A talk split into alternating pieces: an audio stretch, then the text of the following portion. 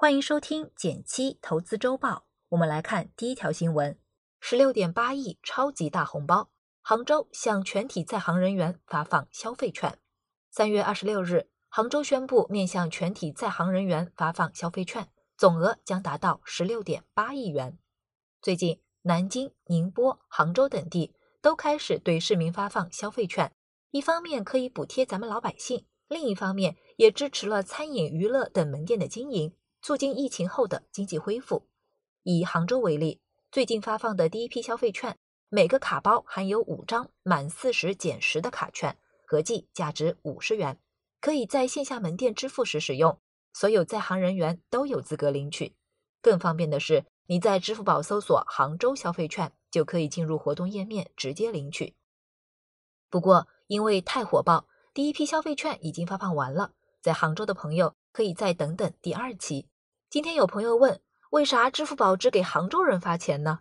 这里要科普一下，这其实是杭州地方政府的财政支出，只是通过支付宝发放而已。其实消费券在我国已经不是第一次出现了，在应对二零零八年金融危机的时候，杭州、成都、广州等城市就相继发放过消费券。相比直接撒钱刺激经济的方式，消费券能够更直接的转化为消费行为，对经济恢复是有帮助的。最近估计会有更多地方政府跟进消费券，一起期待一下吧。第二条新闻来自证券时报网，报复性买房提前开始，房市政策松动了吗？近期全国各地再度出现了抢房潮，其中苏州买家们仅仅用了六十秒就砸出十二亿，抢下同天三个新盘；深圳两百八十八套新房七分钟就被抢空；天津新楼项目在线排队买房。房市里一直有金三银四的说法，每年的三四月份都会是房地产成交的高峰时段。二三月因为疫情不方便外出，积压的买房需求在最近集中爆发了。与此同时，融三六零大数据研究院近日也发布报告称，三月全国有三个城市部分银行下调了二套房首付比，其中温州有银行将二套房首付比由六成降至四成。这种形势下，很多人关心最近。货币政策松动，央行要提升流动性，是不是要利好房市了呢？大家一定要注意，虽然贷款政策有可能适度放宽，但监管的态度也会是以支持刚需购房为主，房住不炒将仍然是不变的主题。刚需买房的朋友可以多关注一下近期的贷款政策。接着，让我们一起关注本周的投资速递。来自和讯网的消息，黄金一夜飙升一百美元。还能投吗？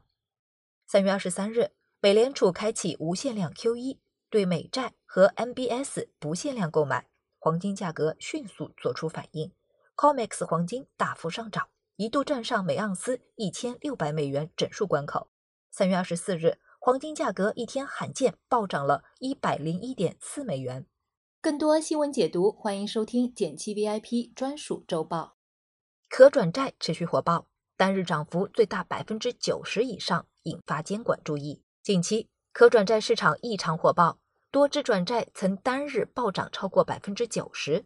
对于火爆的可转债，上交所表示将可转债交易情况纳入重点监控。此后，本周可转债出现大幅降温，有十五只可转债的累计跌幅超过百分之十。更多新闻解读，欢迎收听减七 VIP 专属周报。最后是一句话新闻时间。来自证券日报的消息，一周内，证监会基金产品行政许可审批进度公示里，连续出现了七只与新基建主题相关的基金申报，且七只产品均为股票型 ETF。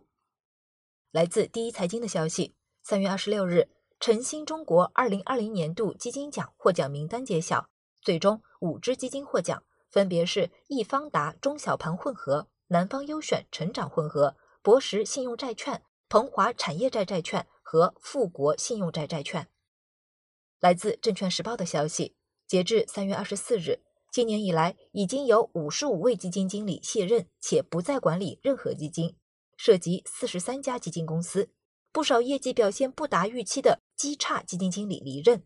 如果你有投资主动基金，需要注意基金经理变动的情况。今天周报新闻就到这里，下周见。